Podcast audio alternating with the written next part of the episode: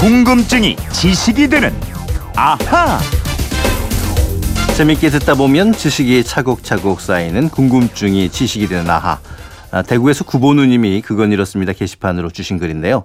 여행을 가면 삼겹살 구워 먹잖아요. 주로 휴대용 버너에 많이 구워 먹는데 휴대용 버너와 부탄가스는 언제 어느 나라에서 누가 개발했는지 궁금합니다. 제발 해결 좀 해주세요 하셨는데 자 궁금할 때마다 나타나는 정다희 아나운서 풀어드리죠. 어서 오십시오. 안녕하세요. 정다희 아나운서도 야외로 이제 캠핑 가서 고기 구워 먹고 이런 거 좋아해요? 아, 좋아하죠. 어. 이렇게 바베큐 구워 먹을 때는 소고기보다는 음. 삼겹살이나 목살 이런 게 맛있잖아요. 그래요? 바베큐는 소가전은 더 어울리는 거예요. 왜냐하면 삼겹살 같은 건 네. 바베큐에서 기름이 많이 나오기 때문에 기름이 쏙 빠져가지고 그 맛있는 부분만 남.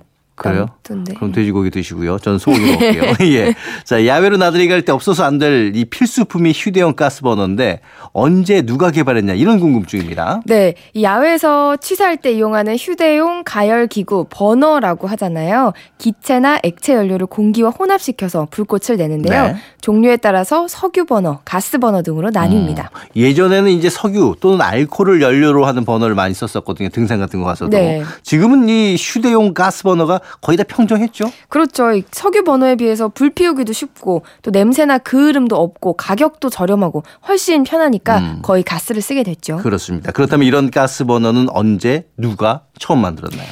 음, 가스 버너가 처음 등장한 건 1850년입니다. 네. 독일의 로베르트 분젠이라는 사람이 가스를 연소시키는 발명품으로 첫 선을 보인 이후 각종 버너의 기본이 되었습니다. 그래서 분젠 버너라, 버너라고도 부릅니다. 그렇군요. 그러면 이제 그때부터 이 휴대용 가스 버너에 일회용 부탄가스를 사용한 건가요? 아닌가요? 어, 휴대용 부탄가스가 등장한 건 한참 뒤입니다. 네. 1930년대 유럽에서 처음 상품으로 개발이 됐는데요.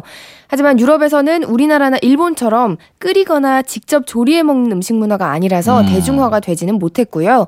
1950년대 일본으로 건너와서 조금씩 변형이 되다가 1969년에 일본 이와타니 산업의 창업자인 이와타니 나오지 회장이 지금과 같은 모양의 휴대용 어. 부탄가스를 개발하면서 점점 퍼지기 시작했습니다. 그 분젠 버너 이후 거의 한 100년 이상 지나고 나서 이런 그렇죠. 모습이 나왔네요. 일본도 사실 음식 문화 우리랑 좀 비슷한 느낌이 있으니까 어 바로 데우거나 끓이는 거 음. 소비자들 욕구가 아주 잘 맞아 떨어졌을 것 같아요. 네, 맞습니다. 그래서 1978년에 일본의 밸브 회사로부터 가스밸브 제조 기술을 전수받은 국내 제관 업체가 음. 처음으로 휴대용 부탄가스를 내놨는데요. 국내 부탄가스 시장이 폭발적으로 성장한 건 88 올림픽, 1988년 서울 올림픽 때라고 아니, 합니다. 88 서울 올림픽 때는 왜- 왜예요? 그 당시에 식당들은 프로판 가스를 연료로 사용을 했는데요. 네. 외국인 관광객들이 밀려오면서 별도의 배관 공사가 필요 없는 부탄가스를 사용을 하기 시작했고요. 네. 이후 선풍적인 인기를 누리면서 우리 한국의 음식 문화에 당당하게 한 자리를 차지하게 된 거죠.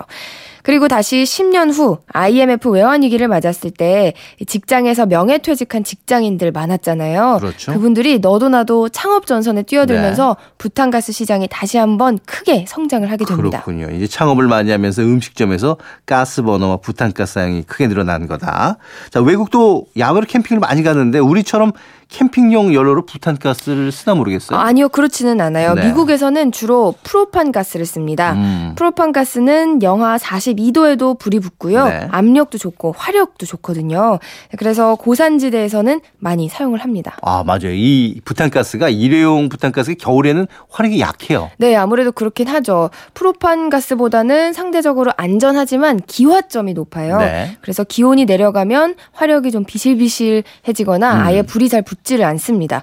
그래서 현재 파는 제품들은 프로판 가스를 조금 섞어서 충전을 합니다. 음. 이런 단점에도 불구하고 부탄가스는 에너지 효율이 좋은 편이고 네. 가격도 싸고 전국 어디서나 쉽게 구할 수도 있기 때문에 야외용 연료의 대명사가 됐죠. 그렇습니다. 근데 휴대용 가스통에 들어 있는 부탄 가스는 액체 상태로 있는 거잖아요. 네, 맞습니다. 충전되어 있는 가스는 어, 상태는 액체입니다. 우리 왜 가스 잘 안 나올 때 어. 이렇게 흔들어 주면 흔들죠. 그렇죠, 다시 그렇죠. 잘 예. 나오잖아요. 바로 액체 상태라서 그런 겁니다. 그렇습니다.